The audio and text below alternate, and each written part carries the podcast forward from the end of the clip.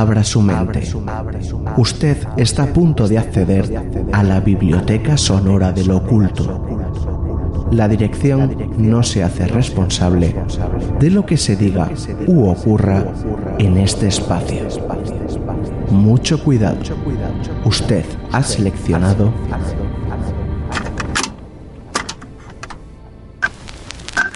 Cantabria Oculta con Juan Ramón Cayón, Antonio Gutiérrez Rivas y Alberto Martínez Beivide.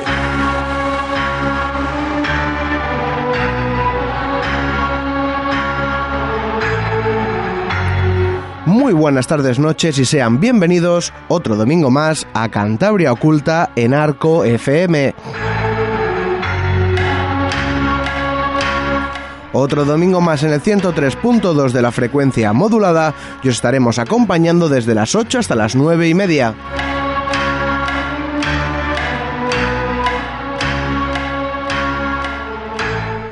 Y como es habitual, iniciaremos este Cantabria Culta con el Cantabria Pagana. Baby, ¿qué nos has traído en esta ocasión? Bueno, pues vamos a recuperar, vamos a recuperar una leyenda de- del pueblo de Colindres, de la que ya hablamos vagamente hace dos temporadas, pero esta vez eh, la vamos a traer completa porque hemos, hemos hablado con gente del pueblo, tenemos allí nuestros informantes y es una extraña historia que tiene que ver con la invasión de Napoleón de, de toda Cantabria y de una monja que se aparece. Y después continuaremos con Antonio Gutiérrez Rivas. Muy buenas tardes, noches. ¿Qué nos has traído en esta ocasión? Hola Juanra, hola a todos. Pues he traído un, caso eh, que nos va a contar el protagonista eh, de un extraño fenómeno luminoso muy cerca de Santander, en la costa, en la, en la parte norte de la ciudad, muy cerca del conocido para nosotros el cementerio de Ciriego.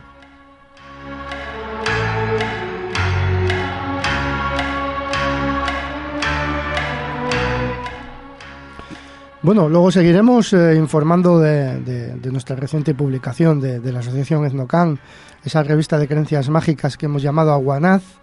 Iremos desgranando el contenido, ya hemos dicho que lo haremos durante todo lo que quede de temporada. Y hoy está con nosotros aquí en la mesa Nacho Cabria, nuestro antropólogo más internacional, que nos va a contar un poquito el, eh, su participación y en qué consiste el artículo de él. Muy buenas, Nacho. Hola, ¿qué tal? Ya sabes que estamos encantados de que vengas. Y yo encantado de estar de nuevo aquí. Muy bien, pues luego, luego adentraremos en más profundidad todo esto.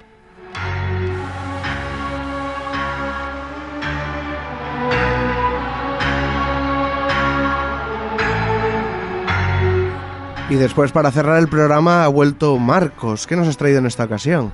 Bueno, pues voy a, voy a hablar un poquito de piedras, de piedras gordas, de la piedra del destino de Escocia y lo que me dé un poco tiempo de aledaños. O sea, una No es la primera vez que vienen- Una cosa de cantera, de granito, de piedra gorda. No es la primera vez que vienen a hablar de piedras a este programa, además. Pues ya, ya te digo, estas son parecen un poco más celtas estas piedras.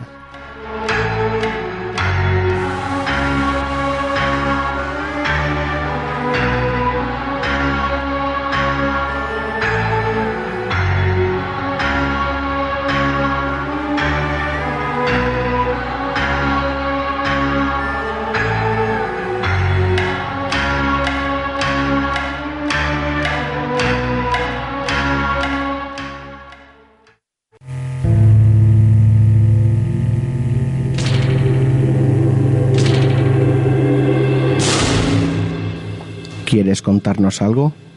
¿Quieres ponerte en contacto con nosotros, pero no sabes cómo? Estamos en Twitter, arroba cantabriaculta, en nuestro correo electrónico, contacto cantabriaculta arroba gmail.com, en nuestra página o grupo en Facebook, busca Cantabria Oculta, en Instagram, Cantabria Oculta, todo junto. También tenemos página web www.cantabriaculta.es.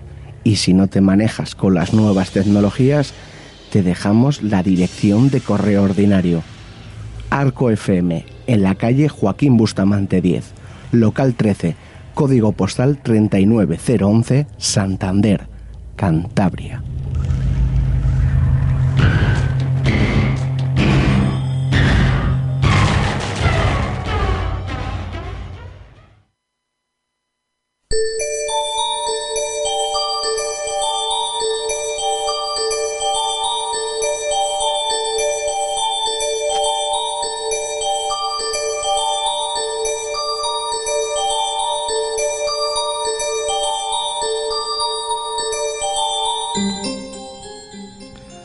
Bueno, pues ya estamos dentro de, la sección Cantabria Pagana.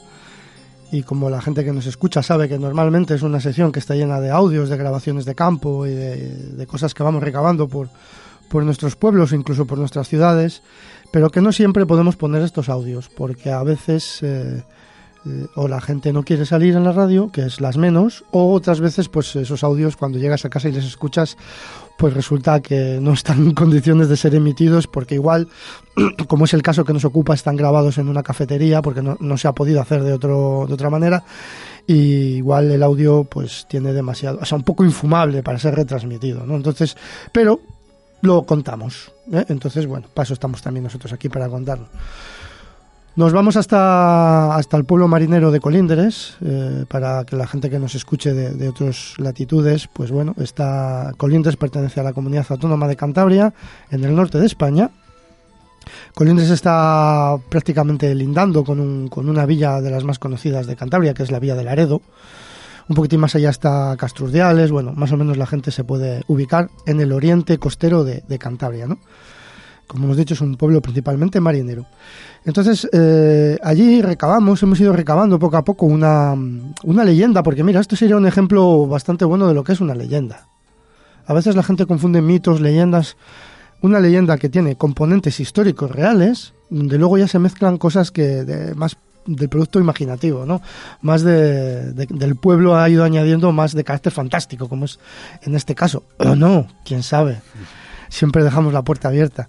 Entonces, eh, allí, eh, la gente que conoce el pueblo, que más o menos eh, nada más llegar a mano derecha está el ayuntamiento de Colindres, de estilo modernista, la verdad es que es bastante bonito este ayuntamiento.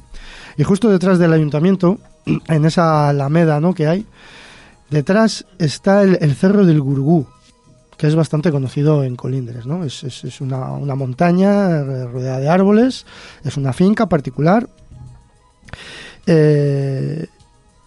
Y bueno, pues allí el actual propietario, eh, nuestro amigo Pepe Susinos, que le mandamos un abrazo, que es eh, al, que, al hombre que grabamos, pero que no podemos poner el audio porque suena mal, pues es el actual propietario y, claro, nosotros andábamos un poco despistados detrás de esta leyenda, donde nos aseguraban que que se aparecía una niña por el puerto de Colindres, como el fantasma de una niña por el puerto de Colindres. Llegaba, llegaban resquicios, la gente no se acordaba muy bien. Luego en otras versiones lo que se aparecía era una monja. Pero decían que se aparecía por allí. E incluso, bueno, digamos que hacía como el recorrido de, de esta colina, de este cerro del Gurugú, hasta el puerto, que no están precisamente cerca, están en la otra punta pero no acabábamos de atar cabos y entonces eh, lo que decidimos eh, es hablar con directamente con el propietario de la casa, porque claro, digo, igual es, este hombre tiene que saber algo de esta leyenda. Y efectivamente, así fue.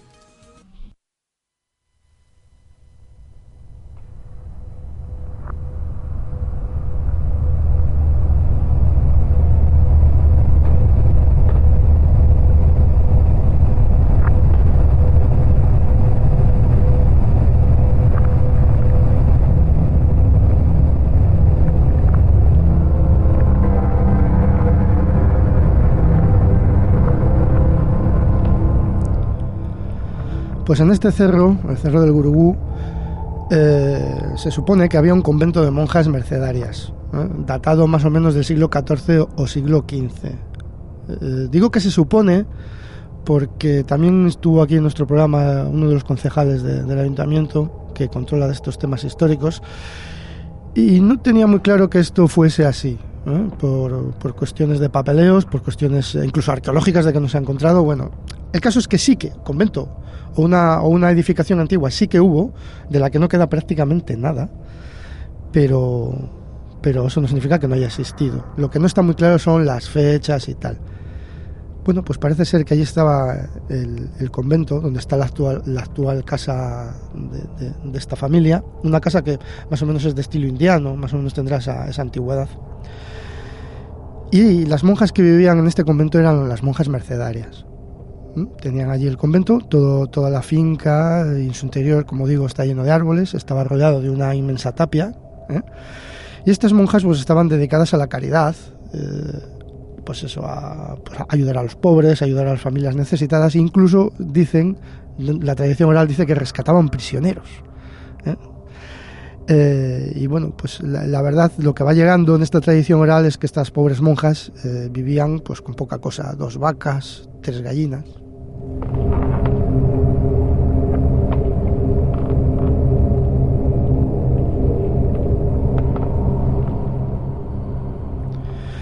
Bueno, pues todo el mundo sabe que a principios del siglo XIX pues vino aquí Napoleón. No sé si a 1908 o por ahí sería cuando invadió España. Y entonces al llegar Napoleón con todas sus tropas eh, encabezadas, eh, gran parte de ellas por el mariscal Dupont, el conocido mariscal Dupont, pues fueron entrando a Cantabria, ellos entraron por Vizcaya y bueno, pues eh, que hicieron unas fortificaciones, se asentaron en Casturdiales y luego pues eh, se- siguieron entrando por Cantabria hasta, hasta Colindres. Y en Colindres se asentaron en el convento este de, de las Mercedarias. Pues allí llegó el Dupont con todos sus soldados y Dupont pues eh, hizo allí una separación, las monjas las recluyeron en una pequeña parte de- del convento y el resto de- del convento estaba ocupado por, las tropas napoleónicas, ¿no? Y este tal Dupont, eh, según cuenta, ya digo, la leyenda, la leyenda tradicional, eh, les dijo a sus soldados que tenían que respetar absolutamente a las monjas, que no les fa- faltase de nada, que las ayudasen y que las tuviesen el, el mayor respeto posible.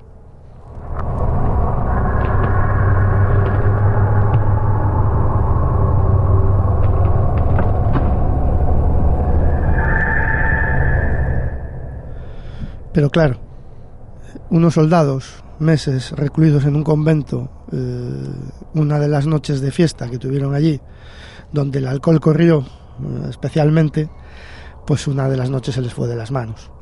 Y estos soldados eh, dieron una patada a la puerta que separaba a las monjas de, los soldados. Entraron eh, en esta parte, que además es donde estaba la iglesia, o una ermita que sería, no lo sé, no se sabe muy bien. Robaron todo lo que había en la iglesia, todo lo que había de valor en la iglesia, y se les fue un poquito de las manos y violaron a todas las monjas.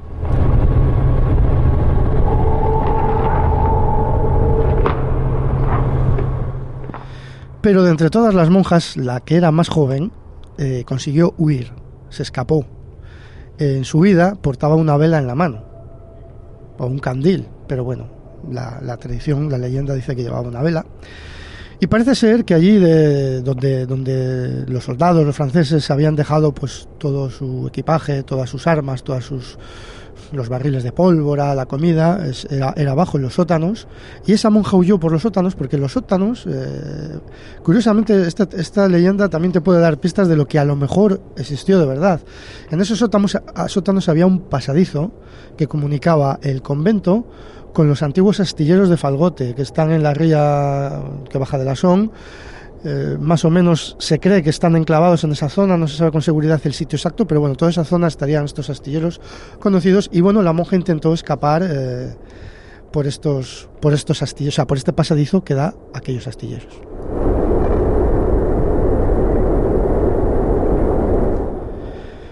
Y en esta huida, esta, esta monja joven, cuando estaba en el, en, en el almacén de las armas, tropezó y la vela cayó sobre un barril de pólvora. Bueno, ya os, imaginaréis que el convento entero voló por los aires. Murieron todas las monjas y todos los soldados.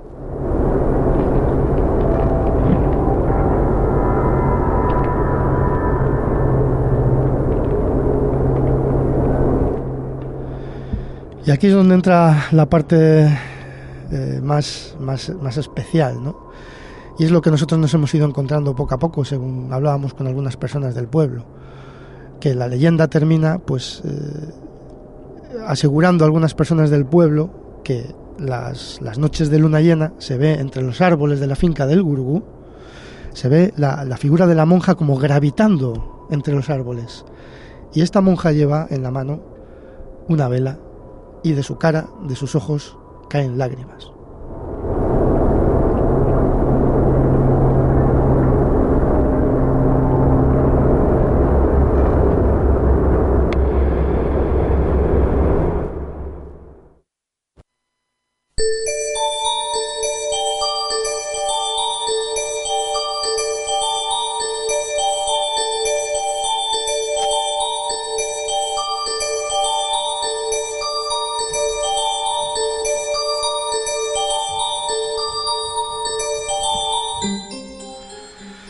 Pues bien, esta es la leyenda de, la monja que se aparece, de la monja con la luminaria que se aparece en el, en el cerro del Gurugú en Colindres.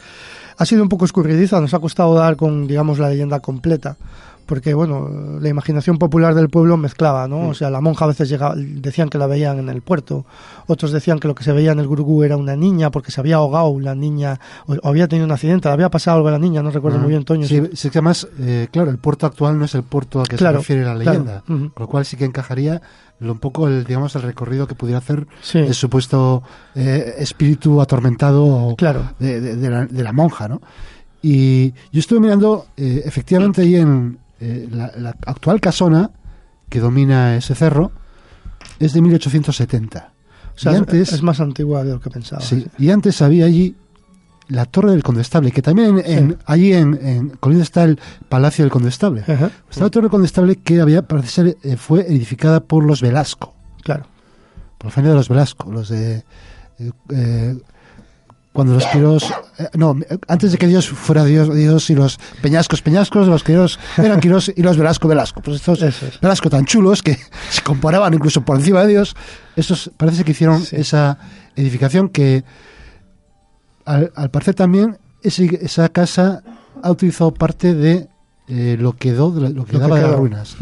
Lo que no se sabe es si efectivamente puede haber sido utilizada esa torre en un momento determinado como refugio de monjas o no. Eh, desde luego eh, es lógico que si un ejército llega a un sitio como, como Colindres, parece lógico que ocupe una posición La parte alta. Sí. Alta de donde domina todo un poco la ciudad y utilice unas instalaciones que están ya preparadas pues para acoger gente como eso. Y luego, bueno, la historia es muy arquetípica, ¿no? De los malos soldados que se emborrachan Sí. y abusan de las monjas, ¿no? Pues muy típico. Luego, pues aquello acabe pues en fuegos artificiales Sí. a lo bestia. A mí me parece un buen ejemplo esta leyenda y la que no hace mucho trajimos aquí con Rosa Diego de- del jinete fantasma del Panteón del Inglés. un- dos ejemplos buenos de leyendas modernas.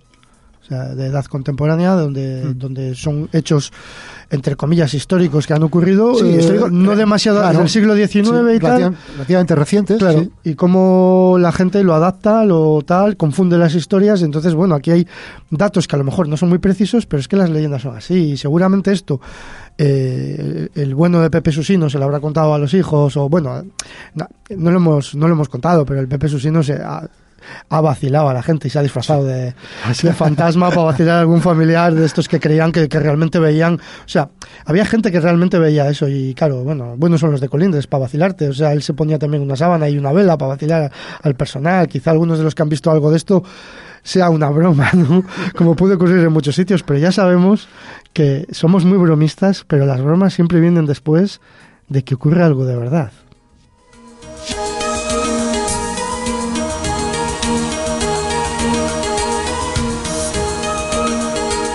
Está usted llegando al final de la cinta. El programa continúa en la cara B.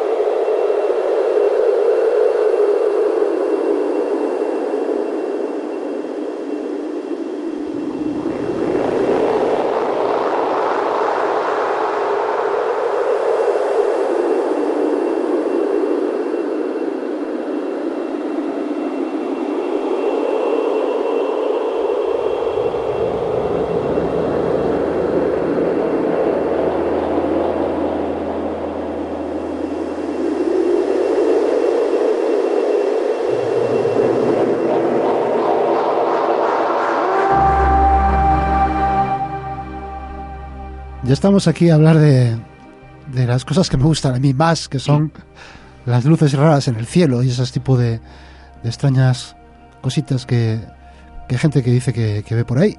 Y hoy tenemos una que me parece un poco extraña porque no es, digamos, el típico fenómeno ovni.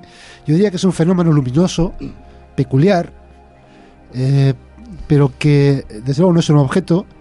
eh, difícilmente podríamos decir que fue que es volador, pero se vio en el aire. Y, y la persona que, que nos lo contó, nos contó, eh, no estaba esa persona sola, estaba con otras tres personas más.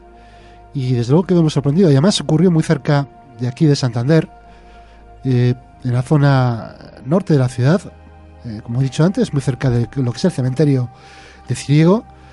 Hay una zona allí que creo que lo comentamos, o se comenta en el audio. Hay una zona que allí fue antes un, un vertedero Ajá. y que luego hablaremos de si puede tener razón o relación con, con ese fenómeno, pero que actualmente, o hace unos años, ha sido cubierto, urbanizado y convertido en una especie como de zona de parque. Sí. Es una pequeña loma que va a dar prácticamente eh, al mar. El mar está a escasos metros. Tendríamos un día, Toño, que, que hacer acopio de todas las historias que se cuentan de esa zona. Porque no es la primera, ¿eh? No, no, y aquí hemos traído ya bastantes. Hemos ¿Qué aquí pasa bastantes justo allí? en, esa zona que está muy Mm. cerca de la Virgen del Mar, Claro, que ya hemos hablado aquí, pero muy cerca, de muy cerca digo a escasos nada. eh, nada. Eh, pues no sé, no sé qué pasa en esa zona, pero desde luego nos han contado historias que, que como esta, que eso, que nos dejan con esa pregunta.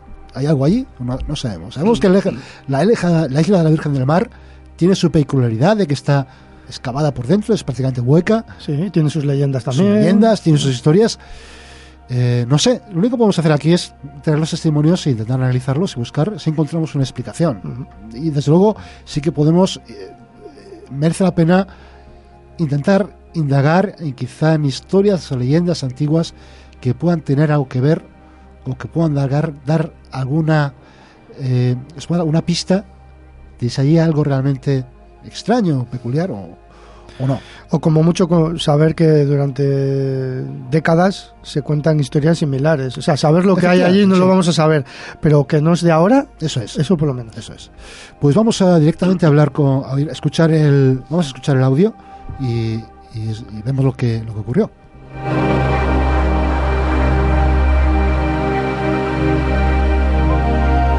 Fue hace, pues igual hace ya 16 años. Fue detrás del cementerio de cementerio de Ciriego, lo que era el basurero, que le echaron, le taparon y hicieron como un parque. Sí. Y hay como un pequeño montículo en el Sí, alto, en la zona alta, y nosotros estábamos abajo viendo estrellas con un telescopio. Íbamos allí por la, por la contaminación lumínica, a ver si no el telescopio si pilla eh, farolas o algo, se ilumina mucho y lo ves en blanco y no, no ves la- las estrellas. Y bueno, y de repente pasaba ahí el tiempo y de repente el amigo dice, mira, mira, mira para arriba, para el montículo y tal. Miramos para el montículo, para arriba, como hacia el mar, y vemos como un, como si fuera un edificio grande, pero que era, no era un edificio, era una cortina, como de una luz de, ¿cómo se llama? El, el rojo de los cardenales, de eso, de, Sí, púrpura. como púrpura, rojo púrpura, ¿no? De eso Sí. de ese- y, y era una cortina y a través de ella tú seguías viendo las estrellas y, y digamos el cielo, pero iba como desplazándose para atrás, hacia, hacia el mar, hacia el norte iba desplazándose. Y era como rectangular, perfecta, no era una nieblina, no era Sí, una... era perfecta. eh, se Sí, podía... un- como un cuadrado así, Ajá. como un cuadrado y se iba desplazando como hacia atrás. Ajá. Y subimos arriba al montículo a ver lo que era, a ver si veíamos algo que la proyectaba desde el mar o algo. Y justo ya, bueno, cuando llegamos la vimos y pum, y de repente se apagó. ¿Y que podrías, eh, a qué distancia podría estar? ¿Estaba muy lejos o...? No, estaba como, digamos, como en la costa, en las rocas Ajá. de... como desde el agua, desde ¿Y lo qué, más... qué tamaño podría tener? Joder, pues era grande, pues era como una fachada de un edificio, de un... Y luego se fue para atrás, se fue para atrás, eh, empezó como se desplazaba para atrás. Y al subir al montículo, ¡pum! O sea, nos asomamos ya, Sí. veíamos como ir para atrás, pum, y desapareció. Es como si, como si se apagara. Sí, como de repente que apagas, Sí. pones en off, apagas la lámpara. O sea que... Sí, sí, sí. La verdad es que una cosa... Que había gente que nos explicaba, que dice que es el metano que sale con las luces de la ciudad, como que se... del, del, dices del- de la basura de abajo, que es el metano y tal. Digo, ya, pero es que eso era como que se iba desplazando para atrás. Sí, además con tan definida una forma Tan definida. en la forma, en- era una luz, era así, grande, como una, una, como una Porque una, una aurora boreal, o sea, algo No, no, muy... no, vamos, yo como las he visto en la tele, allí nunca la he visto.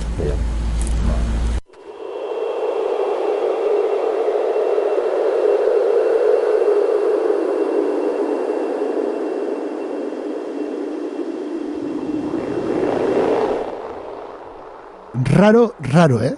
Yo creo que una cosa que quizás no es demasiado espectacular, no, no hay pequeños aliens saliendo de ningún sitio, ni hay un aterrizaje, ni hay huellas, ni, ni hay un ruido espectacular, ni la gente se asusta, ¿no? Pero, eh, claro, estamos... Las caras de aquí eran Sí. todas la misma, es decir. Estamos ¿Quién eh? Baby, Marcos, eh, Nacho, eh, Juanra y nuestro amigo Merlín, que también está por aquí, diciendo, ¿esto qué demonios puede ser? Porque, a ver, ya he dicho yo que han he anticipado la explicación que le daban a nuestro testigo de que podrían ser emanaciones Sí. de gases de, de la descomposición de los productos. Estaba el antiguo- vertedero allí cuando... cuando- Estaba, el vertedero está Sí, debajo, sí. debajo de ese montículo que ahora es una, Sí, una era bastante grande, ese vertedero muy grande. Sí, muy grande. Y que eso haya salido y eh, de alguna manera se haya producido un tipo de, de inflamación. Y que haya volado por ahí que- pero claro, eh, de una manera uniforme, no sé. Marcos, claro, Marcos decía eh, eh, algo tan uniforme. eh, parece bastante bastante difícil que se forme algo tan uniforme siendo siente gas o plasma, Claro, algo así. gas metano es, es muy volátil. De hecho, es lo, de lo más volátil que hay Sí. que podemos. Claro, en todo caso, haber, haber hecho una pequeña explosión. una pequeña explosión. Sí. El gas metano tú no le ves. Claro. a no Ni que refleja, en- que es lo que. Que es también lo que la explicación que daban, un reflejo. El gas metano no refleja. No, no, es que es- eh, ellos no es- buscaban una proyección de alguien que estuviera proyectando algo, una, una, una imagen. Sí, que- pero que- la que hubiera- explicación que daban era esa masa de metano reflejando las luces de la ciudad. Ya, efectivamente. Eso no, yo en sea, todo caso el metano que se hubiera inflamado de una manera, porque como dices tú, no más se mantendría en el aire, incluso Quizás esa- no- estamos centrándonos en el metano, otro Sí, tipo de emanación tipo- de otro sí, gas. otro que gas. tampoco se me ocurre o fósforo, yo qué sé, algo así. algún no, otro no sé. tipo de gas. Claro, pero ¿Algún, esto- algún químico experto que se manifieste. Porque Sí. estamos perdidos. Nosotros tenemos aquí a Nacho Cabria, que yo creo que podría darnos también la opinión, ¿no? Ya que Sí, él, bueno, él- sí, sí. él conoce la casuística, no sé si llamar esto ovni, ¿no? Pero, Pero hay un, pero- hay un factor que no estamos teniendo en cuenta y es la situación geográfica. ¿eh? Es una zona muy cercana al mar y precisamente eh, una emanación de gas no haría que se condensara en un espacio. Ajá. O sea, está tan abierta al mar que tendería a esparcirse muy rápidamente. Nacho, ¿qué opinas tú? Bueno, aquí tendríamos que convocar, más bien, así por métodos, sí. sé cómo, convocar a, a los ufólogos escépticos, mis Sí. viejos colegas de la Sí. Fundación Anomalía, que se especializaban en la... Digo, se especializaban porque es que en este momento está un poco desintegrado Sí, ese, sí, sí, sí. ese ambiente, ¿no? Eh, eso, que han escrito en la revista Cuadernos de Ufología sobre explicaciones desde el punto de vista físico, astronómico, etcétera, ¿no? Mi posición ha sido la del antropólogo observador, es, es observación participante. En todo, en todo caso, ¿tú conoces alguna historia similar? Eh, ¿Te suena alguna historia similar? No, No, ¿verdad? Porque No, tampoco es lo no. que tampoco está, no va acompañado de otro tipo de. Por ejemplo, me acuerdo de, de- del el, el avistamiento de Pontejos, también aparecía una pequeña ventana, Ujú. eh, pero luego aparecían, eh, pues, Sí, pero rápidamente historia, va- claro, va asociado a humanoides, Claro, humanoides, a un eh, ovni posterior, etcétera. Esto no, Claro, eso es. por- por eso digo que desde mi posición aquí de etnólogo de, Sí. de lo extraño y Sí. tal, yo lo que escucho son los, los argumentos, los discursos de los especialistas, del- la explicación, la explicación misma que le da el, el testigo en su propia, en su propia manera de describir lo que, lo que ha visto, a veces va una explicación, ¿no? E- Eso es lo que, desde un punto de vista antropológico, eh, ¿no? los discursos de los distintos actores, en esto Ajá. diríamos, es lo que, lo que hay que analizar, ¿no? Cómo a veces dentro del propio, de la propia narración del testigo está contenida una explicación. Ajá. Eso es lo, interesa- lo interesante de analizar. O cómo la propia intervención del, del ufólogo está, está inte- inmediatamente interpretando aquello. Ajá. A veces el mismo hecho de la propia entrevista de un ufólogo, pues vosotros en este caso, tú has eh, hecho la entrevista como periodista de radio, es decir, de una manera imparcial, misteriólogo, como dicen algunos ahora, si acaso. Me gusta eso. Te va a caer ese apodo. ya. Ocultólogo, ¿no? Toño el misteriólogo. Ocultólogo. Pero eso, mi, mi, mi experiencia en aquellos tiempos de, de ufólogo, ya muy, muy lejanos, ¿no? Pero es que era esto, inmediatamente en cuanto tú contactas al, al testigo, o el testigo te contacta a ti, más aún, ¿no? Contacta al grupo ufológico, es que inmediatamente se establece una vinculación entre, entre el caso y el fenómeno ovni. Y entonces eso ya, ya está un poco alterado, un poco pervertido desde el Cierto, principio, ¿no? sí. Sí. Eh, Ya- por ya- mucho que, que el ufólogo quiera buscarle un razonamiento lógico, ya está el ovni, el platillo volante, el- los extraterrestres están dentro del propio discurso ahí de- del- Sí, del caso. e- ese ¿no? es un problema generalizado a la hora de hacer trabajos de campo de todo tipo. Dentro de la etnografía, y si buscamos tradiciones o cosas de música tradicional, tal, ocurre lo mismo. O sea, hay, hay que tener mucho cuidado a la hora de hacer una entrevista, porque tú sin querer puedes estar condicionando al informante de alguna manera. Y además, si le haces varias visitas, se produce lo que tú dices, esa vinculación ya casi Sí. hasta emocional con el testigo, y el testigo ya, él mismo, ya estás interpretando tú lo que él ha visto, y él lo da por bueno. Y así se han hecho a perder muchos casos interesantes, que podrían haber cogido otros derroteros. Sí, yo creo que la, la ufología clásica está toda echada a perder, en primer lugar por, por aquella... Fuera, fuera el ufólogo, fuera el periodista que iba ya diciendo, a ver, ¿dónde estaba el ovni? No sé qué, Sí, ya... claro, en fin, claro, esa... claro, claro. eh, y, y luego, pues el escéptico, eh, claro, ha ido también convirtiéndolo muchas veces... eh, desvirtuando el caso a veces, ¿eh? Sí, el propio sí, el propio escéptico desvirtuándolo en otro sentido, ¿no? En convirtiéndolo en un fenómeno, un fenómeno físico de, de tipo, eh, pues eso, de energías, de, Sí. de Racionali- objeto astronómico, racionalizando. o lo que sea, racionalizándolo de una manera, todo. pero convirtiéndolo en un fenómeno físico Sí. siempre, ¿no? De- Digamos, de, pero- alguna sí, forma. pero lo mismo. Digamos que un poco es casi lo mismo, ¿no? Es de alguna manera transformar o, o, digamos, acomodar a tus propias creencias lo que es- el testigo está. Cada uno convierte Sí, sí, aquello a sus, a sus creencias, Hay que ¿no? decir, Pero bueno, hay que eso decir es- que en el caso concreto este, eh, el testigo en este caso concreto nunca habló ni de ovnis ni de. Sí. No. No, no, no habló. No, no, que no, que no es lo que te razón. Entonces, Exacto, a mí me ha gust- me ha gustado por eso. Ujú. no sé, Mar- Marcos quería. sí, Marcos quería tiene, a algo. Precisamente lo que él cuenta es algo que dices, es extraño, no tengo manera de catalogarlo, pero Sí, es veo. extraño. Veo que el testigo tiene una cierta experiencia en la observación del cielo, porque él Sí, sale con sus sí. amigos a observar el Ah. cielo, entonces hay determinados fenómenos que no se le pueden eh, trafolcar, digamos. Mm.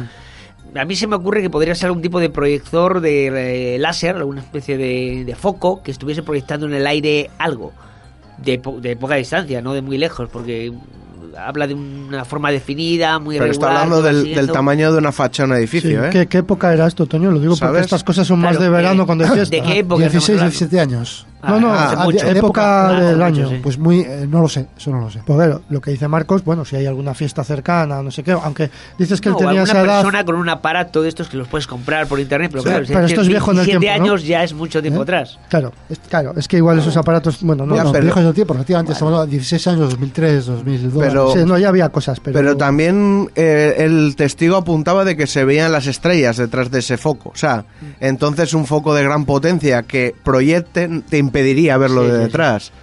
A ver, lo, lo lo que describe él, o sea, si tú eh, te haces una imagen de lo que es, está describiendo una especie como de, de- de- de neblina, Sí, sí. pero definida, en el, definida en el espacio.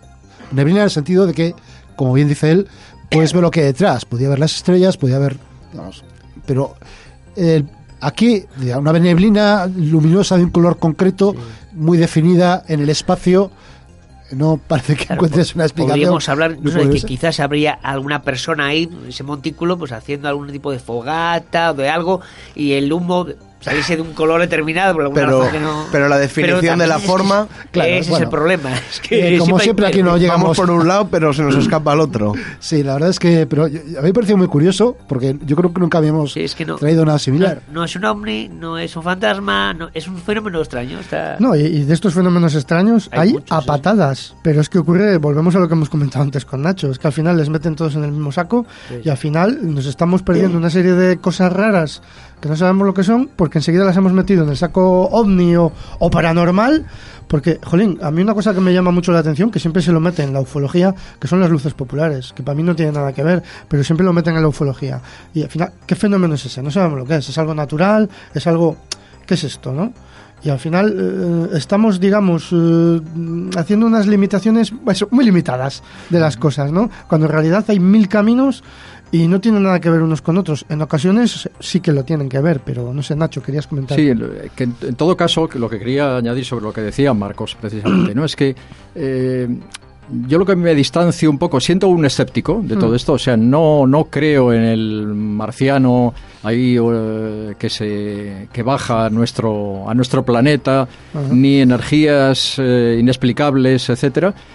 Y aún así mm, me distancio de los ufólogos escépticos en, en- la parece que esa obligación que tienen de desmontar, de, de- Sí. de- de- de explicar el caso, El de ponerlo en su catálogo, ¿no? En su catálogo de casos negativos, Claro. porque así es como, como lo llamaban, en lugar de ser positivos, Sí. identificados, no, lo ponía como casos negativos, es decir, Sí. el positivo seguía siendo el, el objeto inexplicable, ¿no? Me distancio de esa cuestión, de esa obligación de tener que catalogar aquello como Venus, como un no sé qué. Creo que simplemente hay que dejar que el, que el testigo exprese lo que ha visto y dejar abiertas una serie de posibles interpretaciones, Claro. ¿no? Como tú estabas haciendo ahora, hay una serie de posibilidades que algunas no se podrían negar, pero no podemos ser eh, Claro, no podemos sí, ¿no? Efectivamente, no podemos afirmar ni desmen- de negar que, que esto no existió, porque no, simplemente no tenemos o datos suficientes para, para dar una opinión concreta o conocimientos. Me, ha- me Simplemente. ha recordado, Nacho, la frase que siempre hace Chris Obeck, el, Sí. Que no es ufólogo, es un investigador también, un misterio- misteriólogo también, y etnógrafo también, que cuando le, le preguntan de qué hay detrás del fenómeno ovni, siempre dice la misma frase, los ufólogos. Muy bueno. Eh, tenemos eh, dentro de esta conversación eh, hay otro caso. Realmente no el testigo no, no es el que lo cuenta, no lo cuenta. eh, él cuenta algo que esa misma noche en que vieron esta cosa les contó uno de los amigos que estaban allí. Es un caso que estamos intentando encontrar a la persona, el testigo original, pero está siendo complicado, porque esto pasó hace bastantes años, han perdido un poco el contacto, de manera que no es tan fácil dar con él. Por eso eh, hemos decidido traerlo aquí, porque no sabemos si un día vamos a poder encontrar este testigo. Entonces, es un testimonio, en este sí, de un ovni, de un ovni, eh, bastante espectacular y eh, con muchas notas de- del ovni clásico de reciente, digamos. Vamos, vamos a oírlo.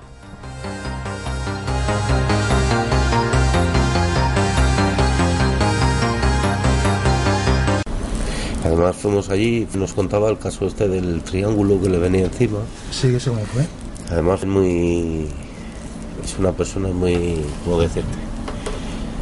Es muy quisquilloso. El telescopio que llevaba a ver las estrellas siempre le gustaba mucho el tema de la astrología. Y se le regaló la mujer. Y es el típico tío que guarda una rosca en la bolsa original donde venía y la coloca en el sitio del corcho donde va. La otra rosca no sé dónde. Él. Y una vez, a ver si os pongo en contacto y lo veis. Y le veis a él y a ver si lo encuentro. Y me explicó que estaba viéndolo y que de repente ve en el horizonte, cruzando el horizonte, digamos, de este a oeste, venía hacia, hacia tierra adentro una luz, un vum, vum, vum, muy rápido, venía, cruzaba y para, o sea, haciendo zigzag Pero hacia tierra. hacia tierra y venía como desde el horizonte y venía vum, vum. y él estaba en ese sitio Sí, también, también. pero le gustaba ir a ese sitio por la luz para no, no ver las luces de Santander no, no. y dice y de la que va dice de la que va llegando joder nos quedamos mirando mujeres de él y se quedan así mirando para arriba. Hostia así que coge uh, y va y va descendiendo la velocidad el chisme. Y ya llega y se pone encima de ellos. Dice, tenemos como las películas, los coches con las puertas abiertas. Y parpadeaba las luces del coche, del interior hacia abajo. Dice, me puse tan nervioso que agarró, fíjate, un tío tan meticuloso para los, el telescopio. que- dice, lo cogí, lo tiré así al maletero, intentamos arrancar para irnos y, y hacían las luces del coche. Y, y sí, desapareció, pero dice, se paró justo encima de ellos. Y era un triángulo, un clásico, de, un triángulo de estos que Sí, sí, sí, sí, sí. Triángulo, ¿Eso qué sería? ¿Antes de lo, de lo que visteis vosotros? Sí, antes, antes. Si es que encima fuimos allí a ver y nos lo había contado una semana antes, unos días antes. O sea, fue muy poco tiempo antes, aquello. Sí, fue, fue igual un mes antes o... Eso lo bueno es hablar con él para... Pero lo lo, de- lo intentaremos. intentaremos.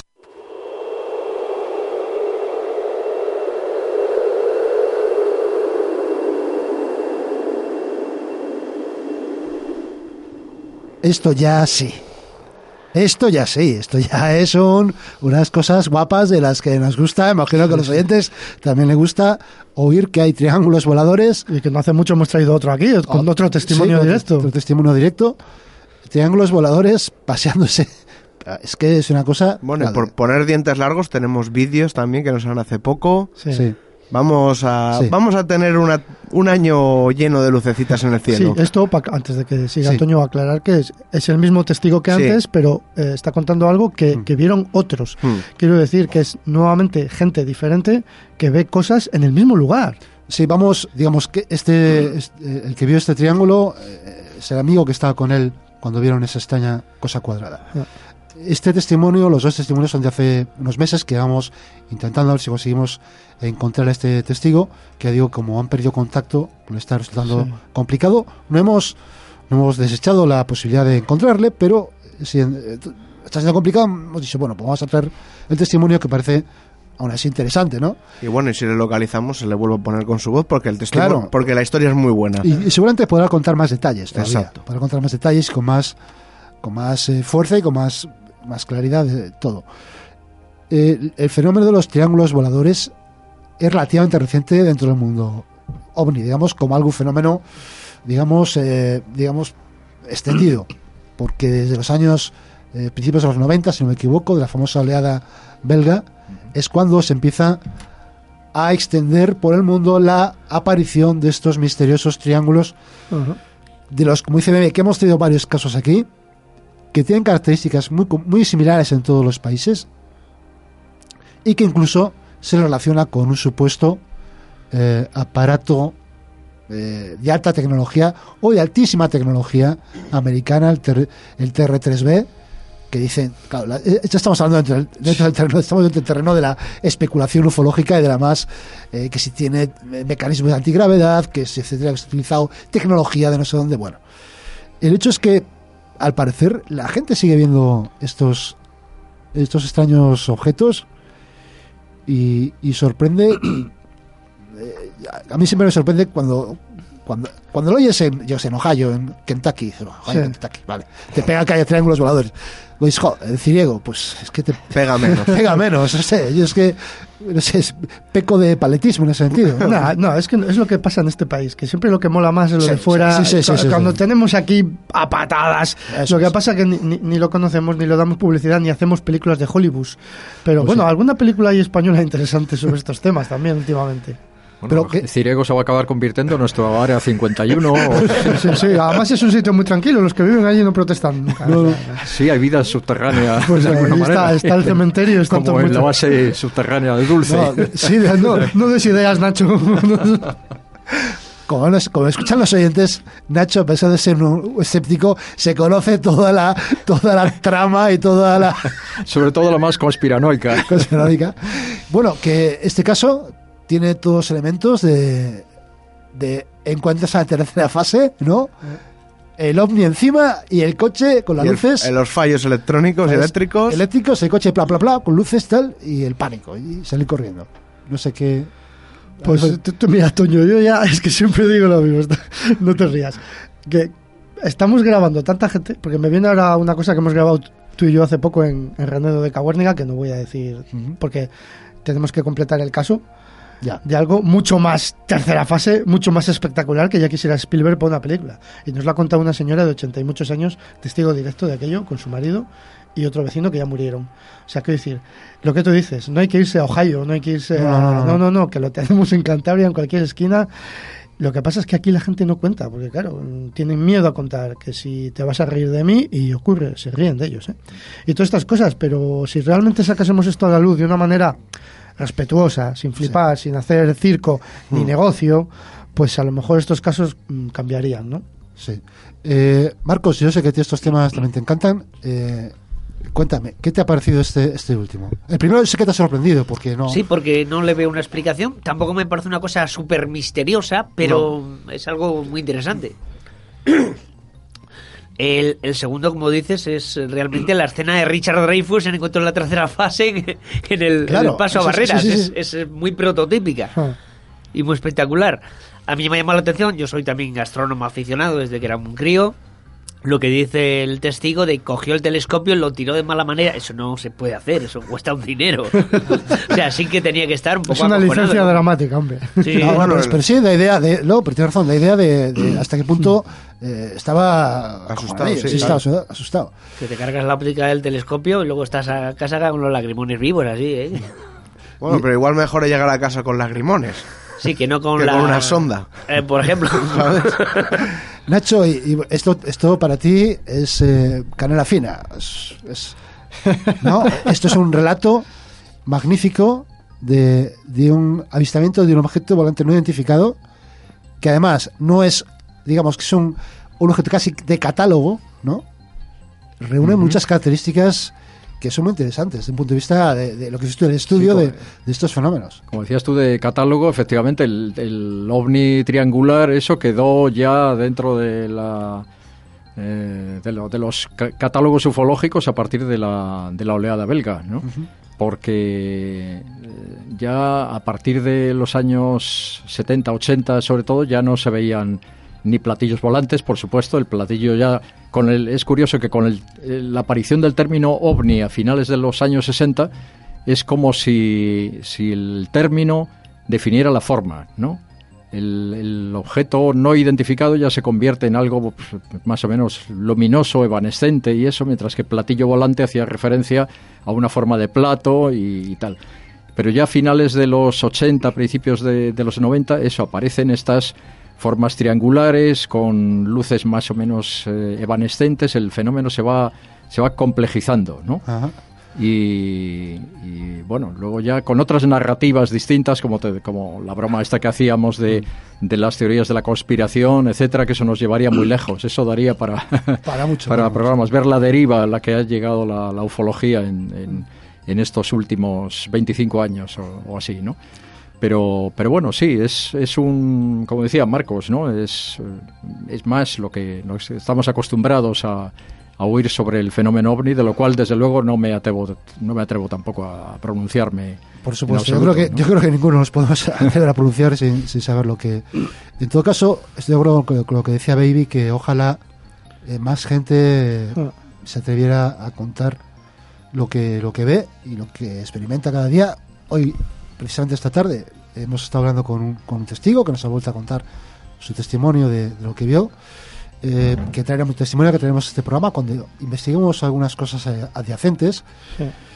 y, y bueno, eh, yo creo que lo ha definido muy bien eh, nuestro amigo Nacho, como me ha definido como misteriólogo.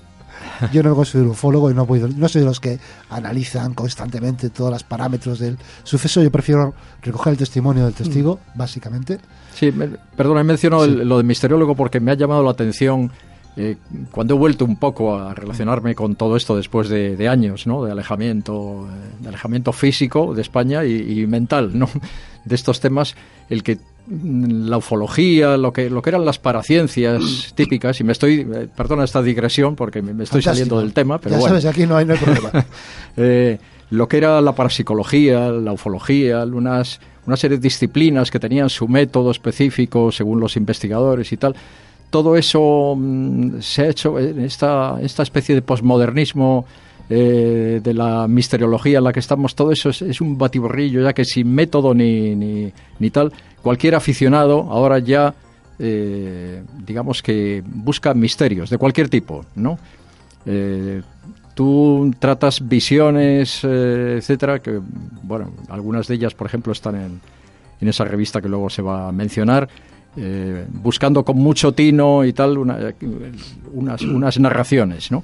Pero eh, en, en la, entre los aficionados actuales, eh, muchos que hacen radio, etcétera, ya está lo, del, lo de la misteriología, ¿no? Como que todo todo entra dentro de ese, de ese, vale, todo de ese vale. guiso, ¿no? Sin Claro. método y sin tal, simplemente con aquello de con tal de, de contar historias extrañas Sí, a, de a- las cada que vez más, a, cuál, a cuál más a extraña. cual más ¿no? extraña ¿Cuál de la que no solo no se busca la explicación, sino que se huye de la, Ni, ni- ni las de fuentes. la explicación. Ni las ¿no? fuentes. O sea, ni, ni- ni fuentes, efectivamente. Marcos, ¿quieres algo que, que decir? Sí, que eh, Perdón que tengo, estoy, he pasado la gripe, tengo todavía el gargajo aquí. Siempre que vengo aquí, No seas tan descriptivo, Siempre que vengo a hablar en directo tengo un estado repugnante, no sé qué pasa. Hoy estamos todos Pues, Nacho, ha, o Nacho sea ha dado con una clave, que es que eh, parece que no se quiere investigar los casos en el Sí. mundo del misterio, entre comillas, actual. Se dejan todos abiertos. Hay que buscar una explicación o mojarse, Sí. sea para bien o para mal. Habrá casos que no podrás eh, buscar una explicación. Pero mm, parece que no se quiere llegar al fondo de las cosas. Sea para, para buscar una explicación racional o para decir esto no tiene una explicación racional. Parece que siempre se deja al arbitrio del oyente, del espectador.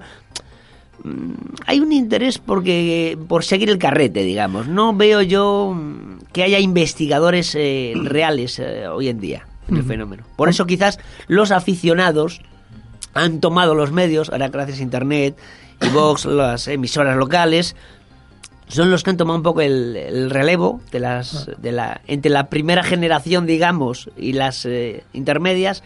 Ahora hay un nuevo marco donde la gente, quizás, habrá algunos que, como dice Nacho, un poco por, por contar historias interesantes, pues están metidos en este asunto, y otros quizás por buscar una explicación. Mm, yo veo que algo está cambiando en este, en este marco que de la, de la comunicación, por lo menos de, de- de estos temas. Sí, es posible. Bueno, hay una frase que se repite mucho que es, lo he leído en un libro. Entonces, eh, eh, vale, vale, vale, o sea, como lo Ya, he leído ya nadie libro... lee libros, eh, Sí. baby, de- desengáñate. Bueno, quitan- quitando a San el Gordo y otro que conozco, pocos, ¿no?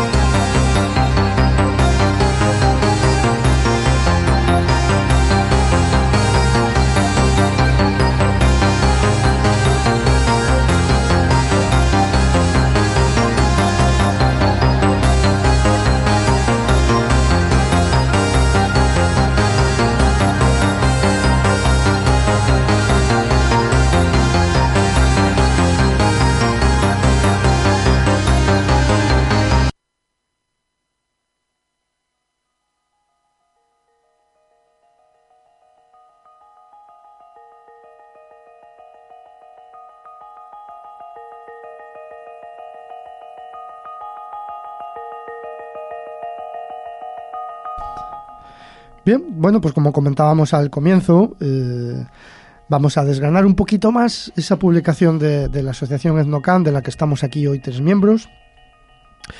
Eh, esta revista, bueno, revista, la gente se sorprende cuando la ve.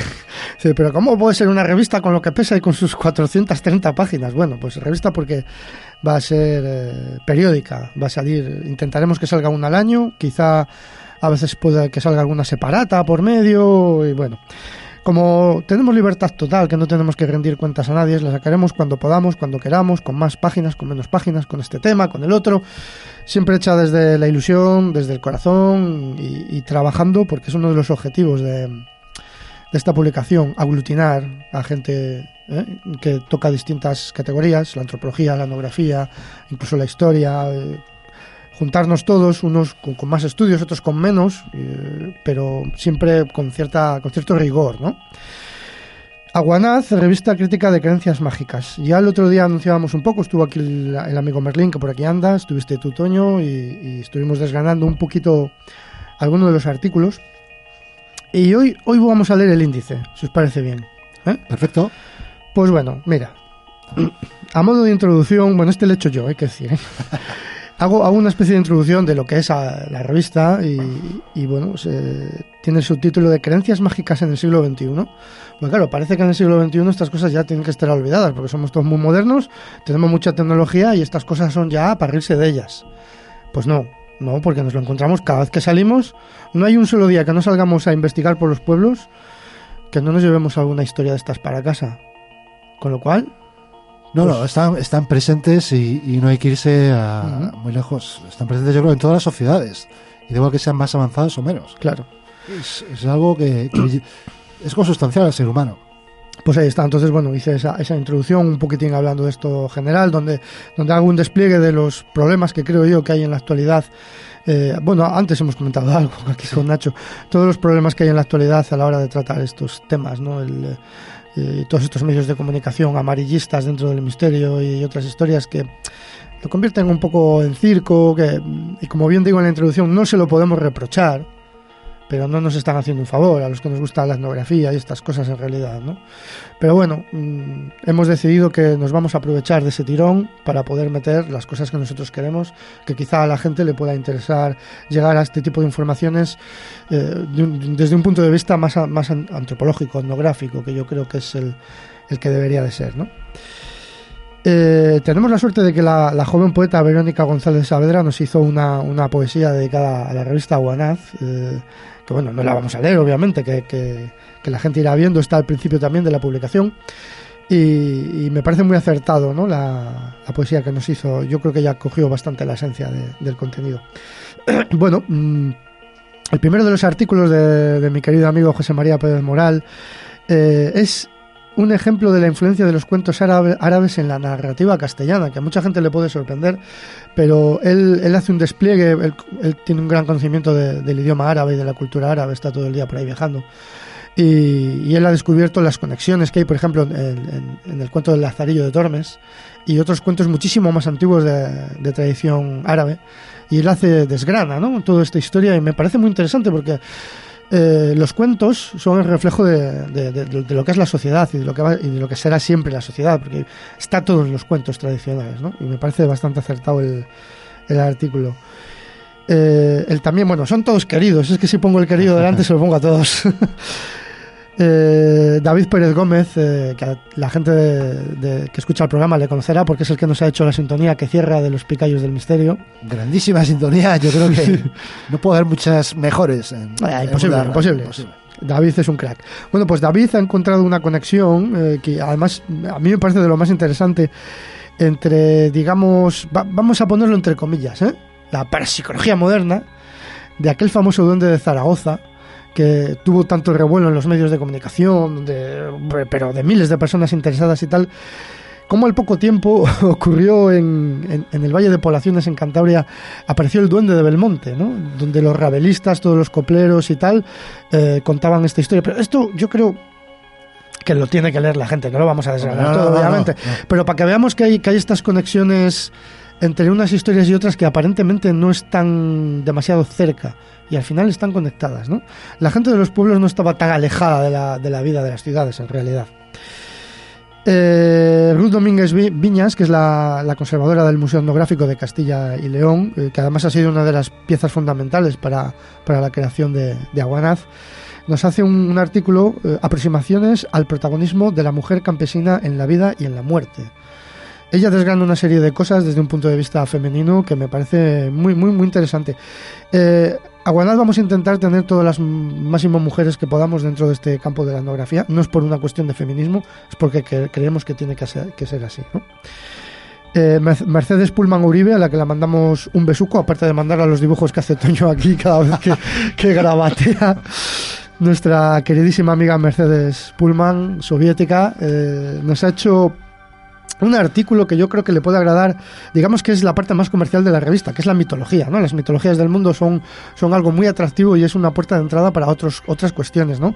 Y Mercedes, que además eh, ya os adelanto que se va a especializar en, temas eslavos, nos ha hecho un artículo de los seres mitológicos eslavos.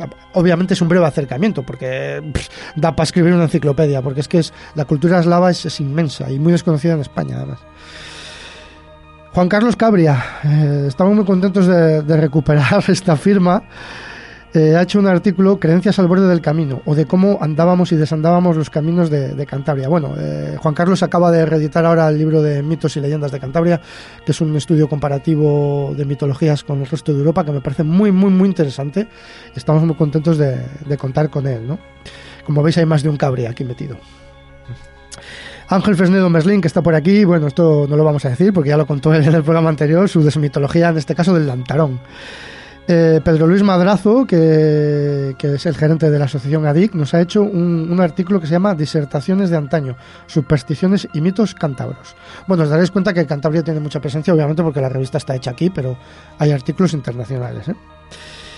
Pedro Javier Cruz Sánchez y Emilio Ruiz Trueba son dos fenómenos, dos buenos amigos nuestros, eh, sobre todo Emilio con el que tenemos más trato, que por cierto le entrevistaremos dentro de poco porque las jornadas de creencias mágicas de Zamora, que es mm, para mí el máximo referente que hay ahora en cuestión de, de ponencias serias sobre el tema etnográfico y las creencias mágicas, van a ser en febrero, estaremos también en Snocan allí y le haremos una entrevista. Bueno, pues él y Pedro nos han hecho un artículo que es creencias, magia, magia y otras manifestaciones de la re- religiosidad popular en la fotografía de Carlos Flores.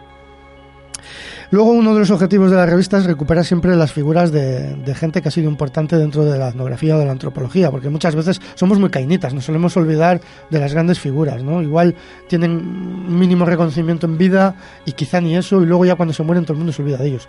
Entonces, eh, gracias a su hija María Montesino, tenemos un artículo del genial Antonio Montesino González, eh, uno de los eh, principales antropólogos de Cantabria, que hizo trabajos de muchísimo nivel, pues ella nos ha cedido eh, un artículo que se llama El roble de los herniados, un ritual terapéutico, mágico religioso polisémico. Se nota que hay un antropólogo detrás escribiendo.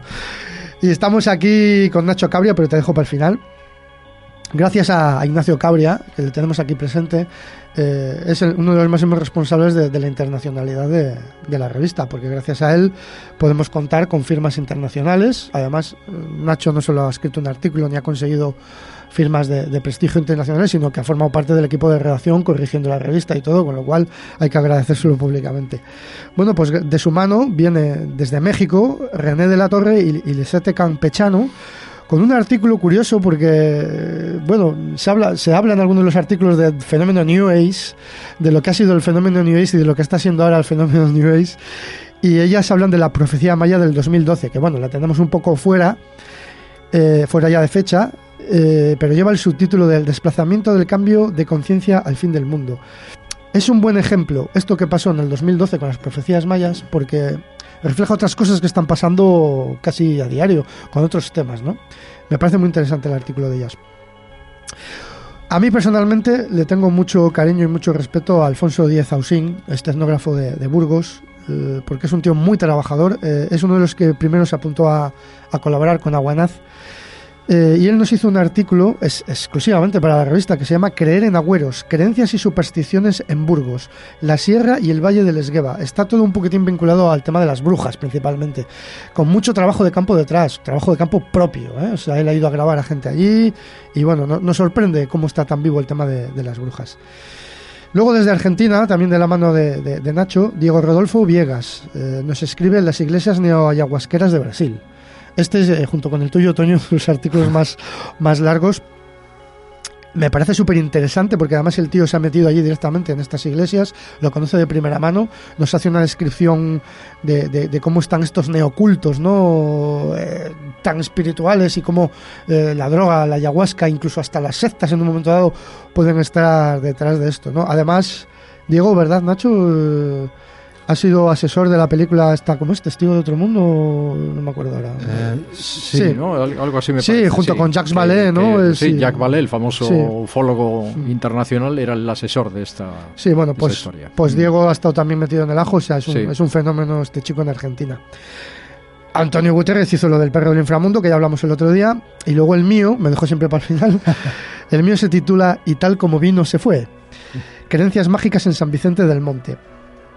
Bueno, se trata de un artículo que está dedicado exclusiva a Rosa Martínez, que es una de nuestras informantes, un cielo de mujer, que nos contaba un- una pila de historias mágicas, llenas de creencias mágicas, de miedo y de supersticiones, que nos dejó con la boca abierta bastante, ¿verdad?, en unas cuantas visitas que le hicimos. Y entonces, bueno, reflejamos parte de ello en papel, no todo, porque se daría para un libro. Y, y nada, pero a lo que nos compete.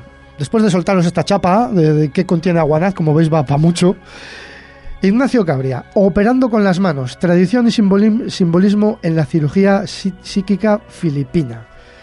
Esto para los que peinamos canas, o estamos calvos, pues nos suena un poquito, porque en su época eh, pegó cierto, tuvo cierta relevancia, ¿no? Esto de la cirugía estética filipina. Cuenta un poquito para los oyentes más jóvenes que, en qué consiste esto. Pues esto, los cirujanos psíquicos filipinos, que se dieron a conocer sobre todo a nivel internacional en los años 70, eh, eran y son estas eh, personas que dentro de una de una tradición espiritista y de religión tradicional en Filipinas, pues eh, operan con las manos, hacen como operaciones quirúrgicas sin instrumental. Es decir, que aparentemente abren la tripa y ot- la tripa y otras partes del cuerpo del- del paciente, sale sangre, extraen unos tejidos, etcétera, y en menos de un minuto esa operación termina, eh, masajean un poco la carne y ha desaparecido la herida y, y cicatriz y, y todo, ¿no? Bueno, ahí sigue habiendo, después de, de muchos años, sigue habiendo personas que creen que eso son operaciones quirúrgicas reales y que se abre la carne.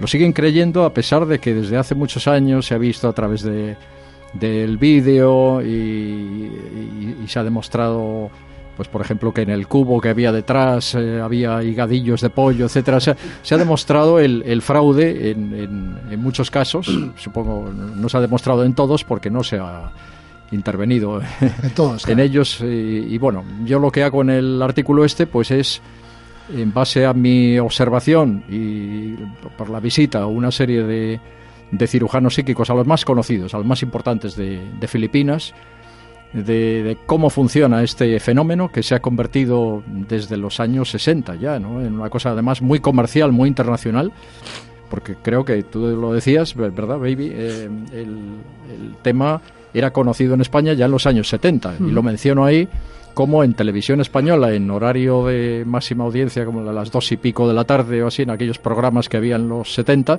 apareció el padre jesuita González Quevedo, que era eh, que vivía en Brasil por, por entonces, pero apareció haciendo, él era un parapsicólogo, parapsicólogo crítico ¿no? Eh, y escéptico de este tema. Entonces él apareció en, televisión española demostrando, con una persona allí delante, cómo, cuáles eran los trucos que utilizaban los cirujanos psíquicos filipinos, que era presionar con los dedos, eh, al doblar el dedo como que el dedo se ha hundido en la carne y reventar con las uñas, con, con el puño cerrado, reventar una, una burbuja con, con sangre y entonces sale la, la sangre, una, en fin, una cosa muy, muy aparente, ¿no? Cuando, cuando se ve... Yo la vi En en, esos años 70, seguramente, y me quedé impactado porque dije yo, hostia, eh, no sé, además es que veías las imágenes y te sonaba chof. Será un poco gore aquello.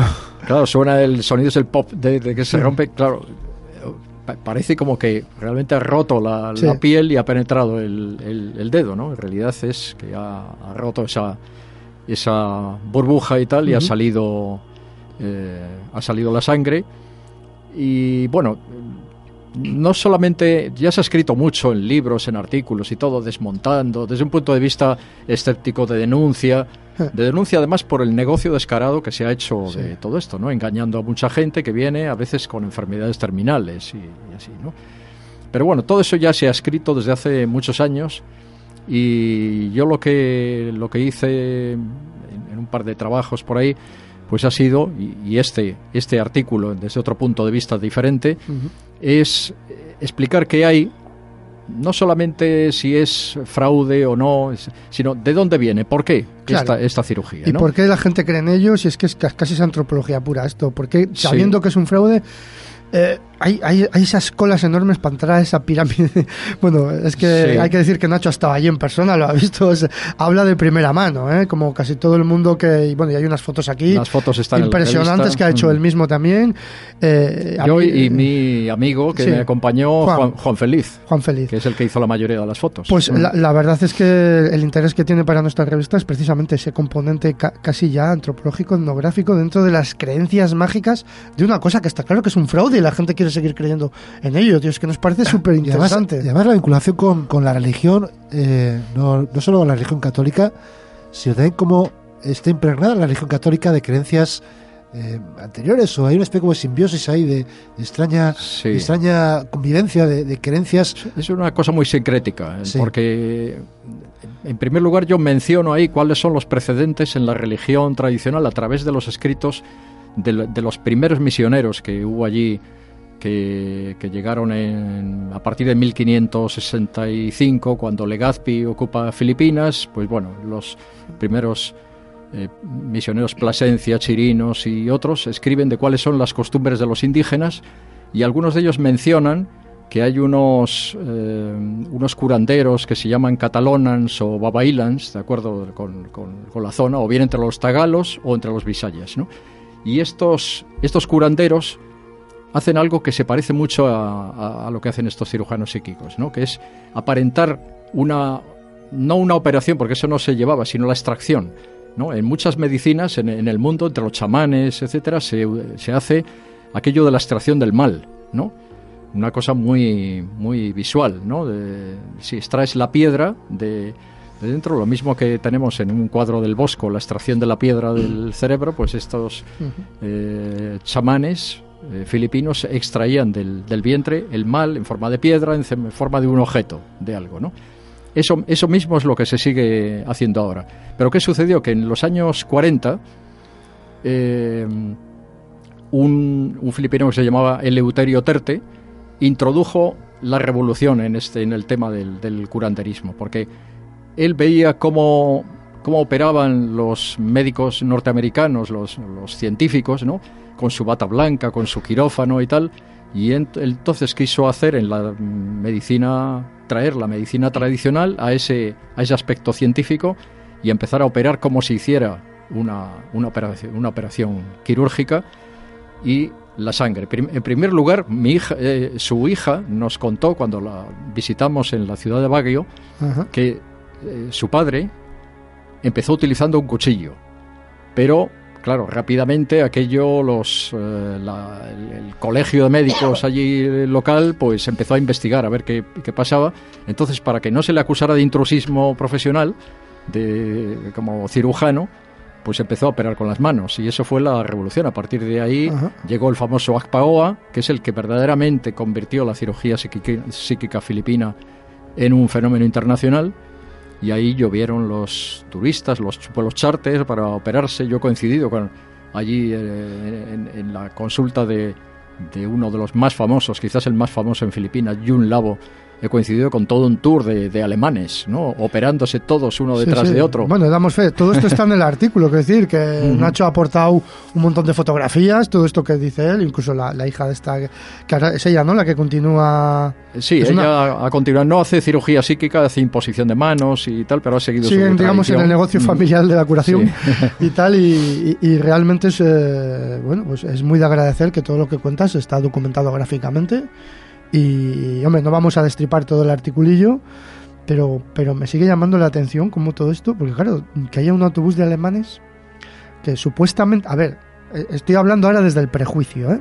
Supuestamente en Europa estas cosas deberíamos de tenerlas superadas, pero no. Porque van hasta Filipinas a que alguien explote un globito con cachitos de pollo y lleno de sangre. Entonces, por eso yo empezaba el artículo de Aguanaz eh, al del principio diciendo creencias mágicas en el siglo XXI, sí, hasta gente con doctorados va a que le metan el dedito para que le saquen el tumor, ¿no? Nacho, es que esto es increíble. Sí, y, y ¿qué es lo que pasa? Que esta, esta gente están engañados o no sé qué. No, es que simplemente conecta con algo que desde una cultura completamente extraña eh, han, han encontrado que conecta con su, con su cosmovisión, ¿no? Ajá. Eh, desde Alemania o desde, o desde Estados Unidos, ¿no? La, dentro de este campo de la nueva era La New en la que sí, sí, sí. toda clase de creencias heterodoxas eh, se mezclan y se consideran válidas, todo conocimiento se considera equivalente, nada queda descartado, etcétera, pues bueno, se ha encontrado y además ese, ese interés moderno por el chamanismo, de pronto se ha visto que estos eh, eh, médicos tradicionales filipinos eh, se les ha visto como modernos chamanes. Sí. Y eh, bueno, pues eso ha conectado rápidamente y, y la gente ha empezado allí a, a fluir para curarse enfermedades reales, enfermedades psicosomáticas o enfermedades espirituales. Y, y una Tanto- cosa, una cosa, Nacho, porque claro, el poder de la mente es increíble. ¿Se cura alguien? ¿O Bueno, esa- curarse? Esa es la cuestión. Los mismos médicos te dirían que sí, a- esta persona se ha curado pues porque es la evolución propia de la enfermedad. Otro te dirá, no, es que en realidad no se ha curado. Y hay casos en que después de asistir a estos médicos ven que el cáncer sigue, sigue allí. O, o hay espirit- eh, enfermedades espirituales, como he conocido en África, por ejemplo, muy vinculado con la, con la brujería, otra cosa Sí. distinta. ¿no? Eh, hay lugares donde, como respuesta a la creencia en la brujería, que crea sus propias enfermedades que diríamos psicosomáticas, ¿no? de parálisis, etcétera, como respuesta a eso surge las, las iglesias eh, eh, iglesias independientes africanas basadas en, en- en la curación espiritual contra, contra la brujería. Es decir, la, la- la enfermedad cultural tiene su propia respuesta cultural. No es posible tratar una enfermedad cultural propiamente africana Sí, sí, sí. yendo a- al- al hospital. eh, tratándose con, con la, con la medicina científica, Claro, ¿no? claro. Es decir, hay, hay enfermedades espirituales de la cultura que tienen que tratarse desde el mismo punto de vista y así es como funciona. Y, estos, eh, he asistido en, este ambiente en Filipinas a esa misma cirugía psíquica practicada con occidentales y con, y con locales, aunque sí, sí que es verdad que los filipinos van mucho más al médico tradicional. También por la- las carencias de la medicina local, es como la, la Sí. medicina china, ¿no? Claro. porque la medicina china se impuso? Pues porque no existía también otra, otra medicina. Bueno, es un dato importante a tener ¿no? en cuenta para entender cosas, claro, obviamente. O sea, antes de tachar a la gente de inculta, igual hay que tener en cuenta otros factores que van sumando también. Ajá. Pues Nacho, te- tenemos que cortar ya porque se nos va el tiempo, pero un poco de introducción a lo que has hecho está muy bien. Estamos enormemente agradecidos con tu colaboración, que no se limita solo al artículo, ha sido mucho más grande. Esperemos tenerte. De no, colaborar. Estamos eh, deseando que sigas colaborando en siguientes números si te apetece. Y yo creo que vamos a decir, ya tenemos fecha de presentación de, de- de nuestra revista de creencias mágicas, Aguanaz, aquí en Santander. Lo presentaremos, lo presentaremos en más sitios. Tenemos ahí al amigo Merlín que nos puede decir los sitios donde lo vamos a presentar y, y cómo, porque hay gente que ya, claro, todavía no lo hemos puesto a la venta, ¿eh? hay que decirlo. Pero sí que podemos ir ya cogiendo encargos y podemos mandar por correo al que, que no viva en Santander. Pero vamos primero con, con las presentaciones. Bueno, muy buenas noches a todos de momento.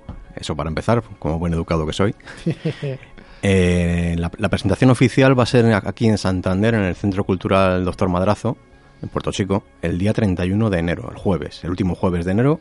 Y luego ya más adelante nos iremos a Zamora, al congreso que, que hablabas antes de creencias mágicas. A mediados 14, 15, 16 de memoria Sí, hablo por ahí, mediados de... Es el segundo fin de semana de, de febrero, creo que es. Ahora Ajá. mismo de memoria ando yo un poquito escaso. Bueno, lo iremos diciendo, lo iremos diciendo con detalle. Eh, también iremos a, a Madrid Sí. en abril y bueno, esos son, de momento son 11, las, las fechas que tenemos cerradas. Más adelante ampliaremos más, más fechas. Sí. Todo esto, todo este tipo de información lo pueden seguir a través de nuestra página de Facebook, que creo que es la, la vía más rápida que tenemos para contactar con la gente, que es en Facebook eh, ponen Etnocan y sale- salimos rápidamente. Y a través del correo electrónico en etnocan.gmail.com también pueden encontrar algo de información y también en nuestro Twitter, que no lo usamos mucho, pero ahí está, Etnocan también. O también las vías de Cantabria Oculta, que la suele decir Juanra siempre. Eh, por si quieren escribirnos, eh, si quieren solicitar algún ejemplar, se lo podemos mandar. Eh, Merlín informa un poquito, o sea, el precio, lo- los gastos de envío todavía no lo sabemos. ¿eh? Los gastos de envío estamos todavía pendientes de saberlo porque Pero- tenemos que bajar a correos a, A- preguntar. a- avisamos que pesa. Pesa, pesa bastante. Es un el- tochaco el- bueno. pu- Puede dar fe, de hecho, Nacho, porque lo ha Sí. dicho antes nada más cogerlo. Eh, el precio son 20 euros el, el ejemplar. Está tirado de precio, hay que Eh, decirlo. Es, ba- es 430 páginas, 20 euros. Está muy, muy, muy, muy ajustado. Y luego los gastos de envío, si son fuera de, de Santander, de Cantabria, Mm. pues no, no- ahora mismo no lo podemos decirlo, pero en la página de Facebook lo, lo diremos. Sí, lo o a través del correo si nos preguntan. Pero podemos ir recogiendo ya todas las solicitudes Sí, de sí, todos los, ejemplares. todos los y- pedidos sí, sí. se irán sirviendo según vayan llegando. Y os informaremos de- del precio definitivo. Así Y que- también en, en las presentaciones que hagamos. Ah, bueno, claro. también se pueden comprar, de hecho. De y, hecho- ahí, y ahí se ahorran gastos de envío. De hecho, a la gente que esté cerca y pueda acercarse a vernos, mm, agradeceríamos su presencia y, y bueno, es donde más barato les va a salir el ejemplar Mm, también. La hora todavía yo no la sé. No sé si Toño ¿De, la Toño- tiene. de madrazo o siete Sí, y media? siete y media. Siete y media de la tarde. Pues eso, 31 de enero, jueves, eh, doctor Madrazo, presentación de Aguanaz a las siete y media.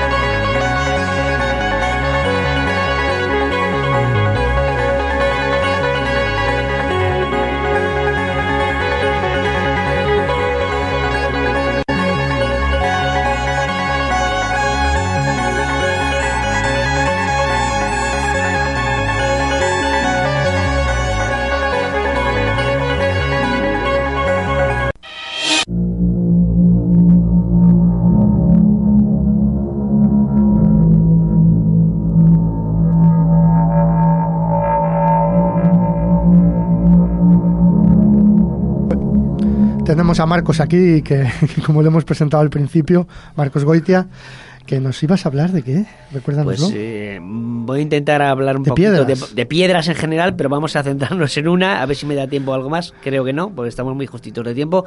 La piedra del destino, o la piedra de Scone, que es la piedra donde se coronan eh, tradicionalmente a los reyes de Escocia, a los de Inglaterra también, porque en, en 1296, voy a hablar de memoria, no he traído ningún papel, me equivocaré en las fechas. Luego te la- dan caña la- por La iVoox. gente por ahí pues, me llamará de todo. Pues Eduardo, el famoso Eduardo de William Wallace, el piernas largas, pues se la llevó. Se la llevó de allí para quitar uno de los símbolos. ¿Dónde estaba exactamente? Estaba en Scone. Scone, que es una, era una abadía que fue destruida y luego se ha hecho un castillo de estos Ah. escocés. Eh, Bueno, la piedra en, en sí eh, está documentado más o menos desde el año 827, estoy hablando de memoria, de que Kenneth Matalpin o alguno de estos primeros reyes escoceses ya es coronado allí.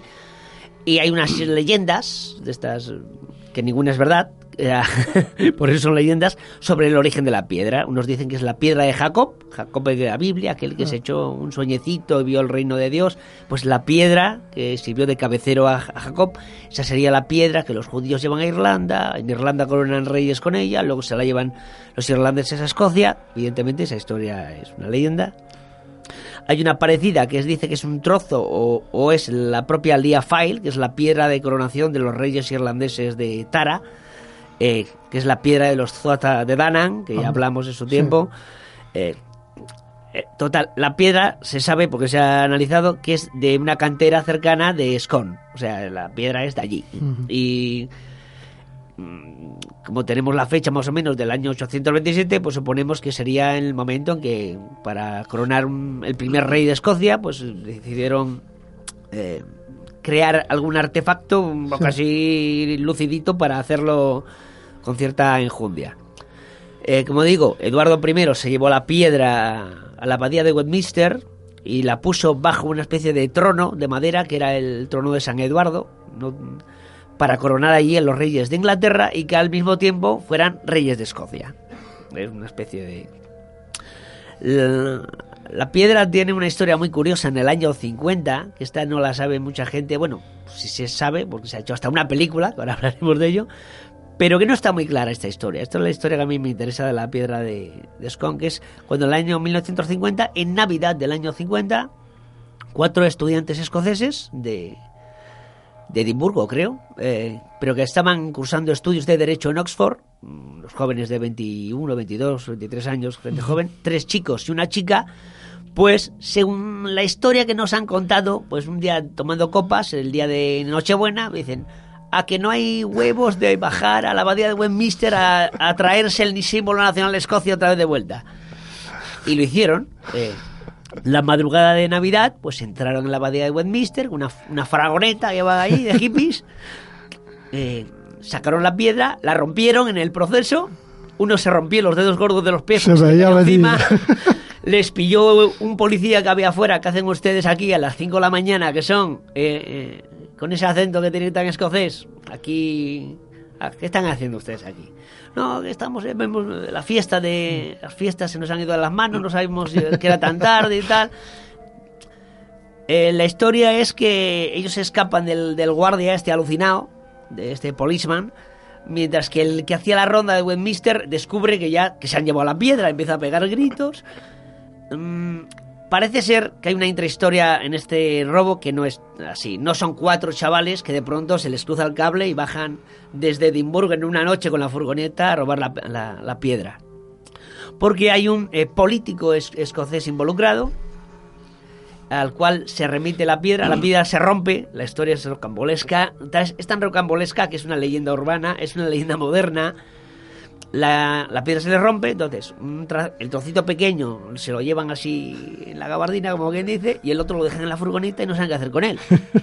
Y entonces al llegar a Kent, al condado de Kent, lo dejan en un prado, ahí tirado, al albur, memorizando dónde estaba, y luego cuando llegan a Escocia, que pasan la otra piedra de Rondón, que pasan por Leeds eh, y por más sitios, pues se comunican con un político escocés eh, de Glasgow que, les dice, "No, hombre, hay que traer la piedra, hay que traer la piedra para aquí, para Escocia, y pues id a buscarla, desgraciado. Y cuando vuelven a Kent, pues ¿qué había pasado? Que en el prado donde habían dejado la piedra, a la intemperie, porque el padre de uno de los muchachos dice, pero que, que la has dejado ahí, que se, va, que se va a poner mala la piedra al aire libre. Eh, resulta que había acampados. La, hist- la historia es como la cuento, lo que dicen, yo no me creo nada, que aquí unos gitanos irlandeses, unos travelers irlandeses, y el patriarca gitano, que los gitanos irlandeses son rubios y pelirrojos, son ojos azules, tocan el violín y la gaita, no tienen nada que ver con los nuestros, estaba sentado en la puñetera piedra del destino. Y el tío no, que se, no se quería levantar, le había cogido el gusto, hasta que le explican la historia y el tío transige y dice, bueno, si es para joder a los ingleses, pues me parece bien. Total, llevan la piedra a Escocia, la tienen de gira por varios pubs. Sí, no, por es-. Esto dice la, la- Esto- la historia la Hombre, a, leyenda. a mí esto me, me pega mucho. Sí, sí. me pega Esta, mucho. Bueno, esta esto- historia es maravillosa, Marcus. Eh, la piedra llega hasta este político, este Glaswegian, este señor de Glasgow, que la manda a John Gray, me parece que se llamaba, o Michael Gray, no, John Gray, que es un cantero, un cantero que había, que la repara, que la restaura. Y después, después de todo este parafernalia, esta historia absurda, la dejan en la abadía de Arbroath, me parece, tirada ahí para que la encuentre el párroco y diga, oiga, ¿qué, me- encontró la piedra? Porque eh, la historia de la piedra mm, tiene tela, porque es que el padre de la actual reina, de Isabel II, se estaba ya muy malito, se estaba muriendo, y había que coronar en, en breve a Isabel II, y faltaba la puñetera piedra del destino. Con lo cual ella no podría ser reina de Escocia, solo reina de Inglaterra, bueno, Gales y todas estas cosas. Así que realmente se montó un, un operativo policial para buscar dónde estaba la puñetera piedra. Porque el policía había visto a estos cuatro chavales y más o menos tenían constancia de que eran estos cuatro chavales. Parte, aquí pongo mi aportación de búnker, parte de la conspiración. Este político escocés nacionalista seguramente estaba en el ajo. No era una idea peregrina de una noche de borrachera. Eh, los chavales posiblemente, aparte de llevarse físicamente parte de la piedra, serían parte del equipo de distracción mientras más gente en la abadía de Westminster. Porque claro, ir, bo- ir borrachos, una noche de furgoneta y por un azar del destino, llegar justo cuando el vigilante de Westminster hace la ronda y, entrar sin forzar la puerta, el vigilante no te pille, pues es todo muy peregrino. Ahí había un plan orquestado anterior que seguramente eh, la idea era robar la piedra, traerla a Escocia, mm, presentarla como un símbolo, pero salió un poco mal o quizás eh, los ánimos no eran tan eh, tan favorables a como parecía y la gente decía, bueno, como broma ha estado bien, pero devolver la piedra, Sí, hombre. os habéis pasado un poco, ¿eh? Entonces, al final, la piedra que apareció en Arbotran, eh, el párroco dio parte a, los, a las autoridades y la piedra volvió a, a su sitio original. En el año 96, definitivamente, el gobierno inglés, que llevaba varios siglos diciendo que la iba a devolver, por cierto, pues la devolvieron eh, finalmente a Escocia y está en, en Scone, me parece, o en el mm, primero estuvo en Scone, en su lugar original, en el castillo, y luego me parece que está en algún museo ahí puesta, porque en teoría pues no se va a coronar de momento ningún rey con ella más, no sabemos. Hay teorías que dicen que la que se llevaron los ingleses en 1296 era falsa, que los eh, abades, que el abad de, de la abadía que fue destruida, pues les dio cambiazos de una piedra falsa. Hay quien dice que la que se les devolvieron, que apareció en Arbotán, es otra piedra falsa. En fin, hay una serie de historias. Se hizo una película en el año 2008. Eh, Es que da para película, claro. sí, sí, que es un poco como para a- película. atraco a las tres. Sí. un poco atraco a las tres. Y es curioso el reparto, porque el reparto, los, los protagonistas, pues están ahí, están Daredevil, la chica invisible de los Cuatro Fantásticos, el, el Yonki de Trainspotting y el, y el Hobbit que no se acuerda nadie del Señor de los Anillos. O sea, estaba ahí el, el protagonista de la serie Daredevil, el actor este, yo creo que es escocés. El de la serie. Sí, el de la Ajá. serie de, No, la sé de es. Está Kate Mara, la chica está americana, pero de origen irlandés. Ah. Tengo- Está eh, Carlyle, el, el de Transpotting y más. Y está. eh, parece que es. eh, Que no nos acordamos que es el hobbit del que no nos y acordamos. el Hobbit, que, que nunca nadie se acuerda, que es el que sale en Master y Commander. No me acuerdo. eh, Void. se Ah, vale, sí, sí. Ese. Sí. Y bueno, la película, yo no la he visto entera, he visto trocitos y los que la han visto entera, pues me han dicho que, bueno, está así, o sea, está entretenida, pero que como historia real no... No o sea, si la, ya la historia que te cuentan como real es bastante extraña, la película pues es más graciosa, es más cómica. Una cosa, ¿ahora quién, quién sería, quién podría ser rey de Escocia? ¿O reina de Escocia? Pues en principio, pues el, el que está de. El, el que esté para ser rey de Inglaterra, porque en Escocia, como no tienen una nacionalidad independiente todavía, no, No, aquello no, digo, del- el claro. referéndum que hicieron no les La, salió. la última, no, sí, pero la- el, digamos, igual, en Francia... Ah, ¿Te refieres a un heredero de Sí. sangre real, de linaje? Yo creo que palmaron todos, que no queda nadie. no. Es que, eh, eh, ¿cuál fue la última? Es que no tengo ni idea. ¿Cuál fue la última di- dinastía que reinó en? Eh, de- de Bonnie Prince Charlie, eh, los Estuardo, ¿no? Mm, Pues eh, la- los, la- los duques de Alba son Stuart Sí, son Stuart, sí. y es muy posible que, que eh, es muy posible, no lo sé. Habría que ver las líneas. Yo, yo creo que los actuales de, de Inglaterra o la, línea dinástica mm, está más cerca la línea dinástica original que, que los, que Stuart. No, Pero bueno, a saber tú, pero bueno. a saber tú. A mí hay una, cosa, hay una cosa que me ha inquietado. Hay un cacho de piedra que no sabemos dónde está. Sí, bueno, el cacho de piedra luego se, se pegó. El Ah, se la pegó, No, Ah, se vale, restauró, vale, se restauró. No, no, no. claro, ese cachito que se llevara un poco ahí. Bueno, un, ca- un cachito así, Un pedrolo. uno- unos kilitos. La piedra, la piedra es así como esta mesa, un poquito más pequeña, es que- pero claro, es arenisca roja y eso pesa. Claro, es que también la idea Que le rompió los dos dedos gordos al muchacho cuando le cayó encima del intento robo. Bueno, vaya, vaya un daño, lo piensas y vaya, vaya un daño. madre mía. Oye, es una historia fantástica. Y tú querías relacionarlo con más cosas que no sé si nos dará tiempo a contarle. No, no va a dar tiempo. Nos dice. Juan Pero no. Hoy- con qué querías relacionarlo, que igual vienes otro día. Pues con los eh, menires de Calanis, eh, eh, piedras eh, erguidas de Calanis, que son las más uno de los eh, monumentos megalíticos más antiguos de las Islas Británicas y de Europa, con las piedras oscilantes que hay por toda Europa, piedras naturales y también megalitos y con alguna cosita más. Pero eso ya en, en siguientes entregas. Perfecto.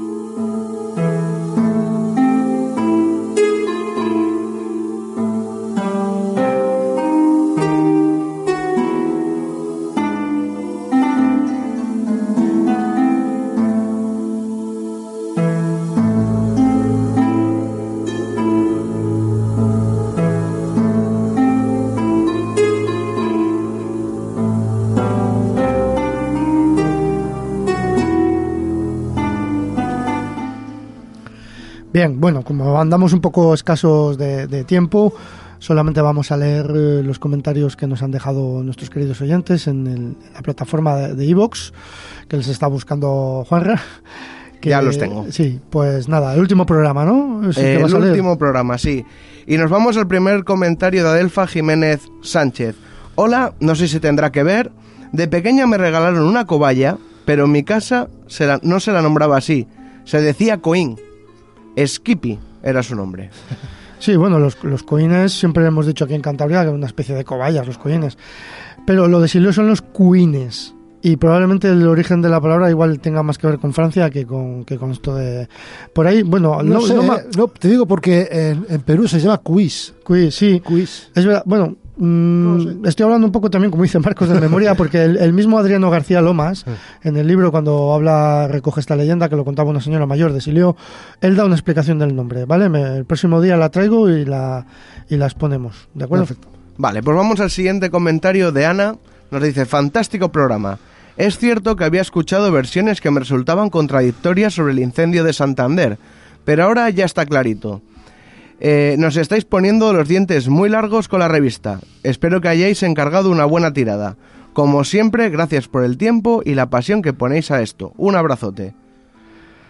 Pues nada, sí, la tirada, a ver, nosotros hacemos tiradas, como todo el mundo ahora, ojo, ¿eh? las editoriales grandes también, son tiradas limitadas, pero son tiradas con posibilidad de reedición inmediata, quiero decir que vamos poco a poco, eh, claro, porque no puedes decir, venga, hazme 10.000, porque igual te les comes con patatas y no tenemos un local, somos una asociación pequeña, no podemos tener ahí cajas y cajas, son limitadas, pero no- que no se preocupe que llegará para todos y para ella, por supuesto, si le quiere también.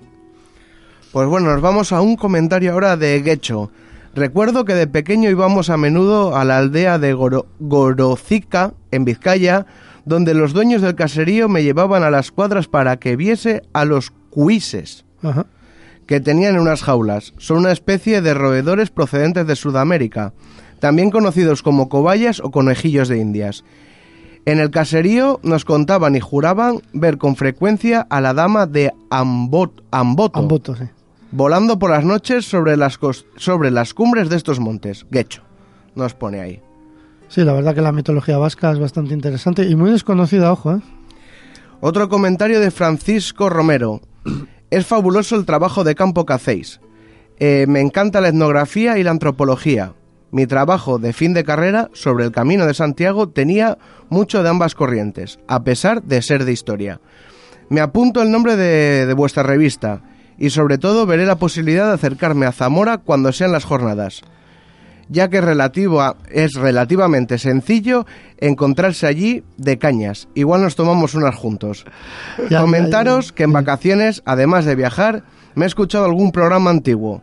Como en positivo, tendría que extenderme mucho e iré a lo negativo y, os tra- y- y trataré de olvidar vuestra mala opinión de los salvajes y entrañables Ewoks de Star Wars. Saludos a los tres. Frank. Eh, Bueno, vamos por partes. Primero lo de Zamora. no, no, no, que estamos encantados, que Zamora puede ser un punto de encuentro con él y con otras personas que nos oyen y vamos, las cañas que dé por hecho. Pues sí. Y lo segundo, muerte a los Ewoks. Hay, hay- hay una respuesta, creo. ese- hay una respuesta a ese. Hay una respuesta a Ah, ese. sí, sí. De Marcos Goitia. Ah, yo no lo he escuchado, a ver, que nos Los Ewoks eran pequineses con esteroides. que se querían comer a la princesa Leia, por favor. No los defiendas. Al menos Jar Jar Binks no tuvo una película propia como estos intensitos. Sí, no, dos películas encima. Bueno, si, si contamos el retorno del Jedi 3. Eh, no, yo después de ver a los Porks, a mí los Ewoks hasta me caen bien, ¿eh? Bueno, yo lo único bueno de los Ewoks es que en la película muere alguno, la verdad. Así tal cual. Eh, y el último mensaje de John D.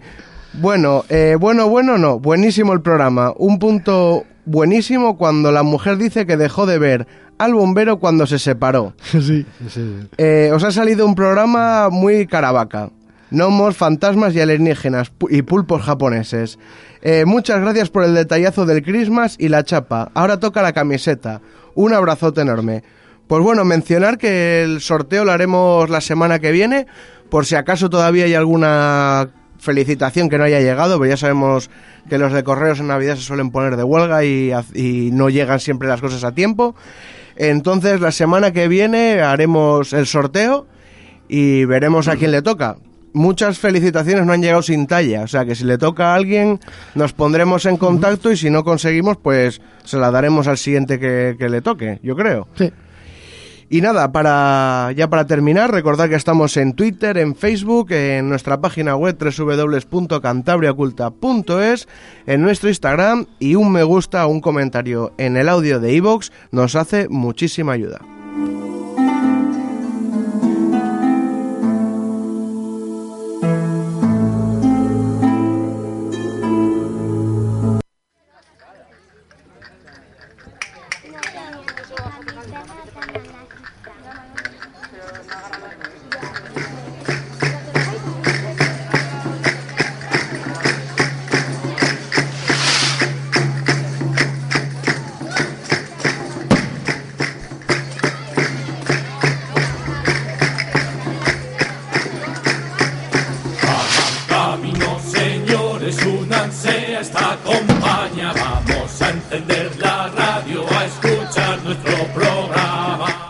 Bueno, y hasta aquí el programa de hoy. Espero que os haya gustado.